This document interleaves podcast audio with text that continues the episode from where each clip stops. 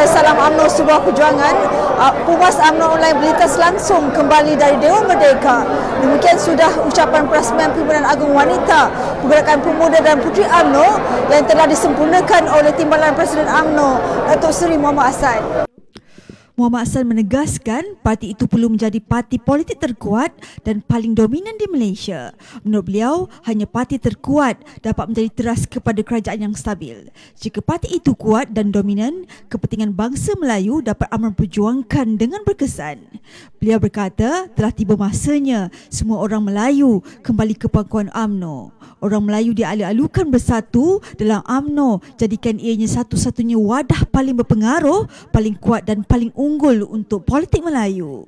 Beliau turut menegaskan ambillah pengajaran daripada kejayaan PRM Melaka dan Johor serta PRK sebelumnya bahawa UMNO itu adalah pilihan jelas orang Melayu walaupun sebuah parti itu dipimpin oleh tokoh yang berpengaruh dan berjasa sekalipun tidak akan dapat menggantikan UMNO. Muhammad berkata demikian ketika berucap merasmikan Perhimpunan Agung Wanita, Pergerakan Pemuda dan Puteri AMNO 2021 di Dewan Merdeka Pusat Darangan Dunia Kuala Lumpur sebentar tadi. Yang turut hadir dalam majlis itu, Ketua Wanita AMNO, Datuk Seri Dr. Nuraini Ahmad, Ketua Pergerakan Pemuda AMNO, Datuk Dr. Ashraf YG Duzuki dan Ketua Pergerakan Puteri AMNO, Datuk Zaidah Zarikhan. Sempena Pimpinan Agung AMNO 2021, kali ini seramai 954 perwakilan menghadiri Pimpinan Wanita AMNO, manakala sejumlah 966 perwakilan pemuda dan sejumlah 956 perwakilan puteri dari seluruh negara menghadiri Pimpinan Agung AMNO kali ini manakala jumlah perwakilan bahagian keseluruhannya adalah seramai 2,666 perwakilan daripada 191 bahagian dari seluruh negara menghadiri pimpinan tahunan parti kali ini yang dijadualkan berakhir Sabtu ini perwakilan wanita AMNO, Pergerakan Pemuda dan Puteri dijadualkan membahaskan usul masing-masing bermula esok secara berasingan.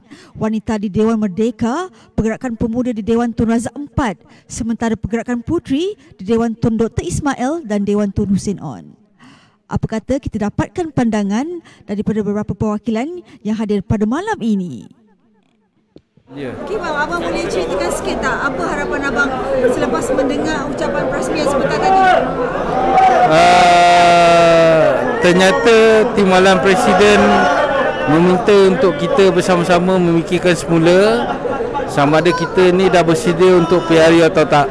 So bagi saya personally uh, saya cakap betul menyokong apa yang dikatakan oleh timbalan presiden dan sama-sama harap selepas persidangan kita pemuda isu hari kita dapat menetapkan untuk membawa perkara ini ke peringkat atasan sama ada menyegerakan PRU ataupun sebaliknya.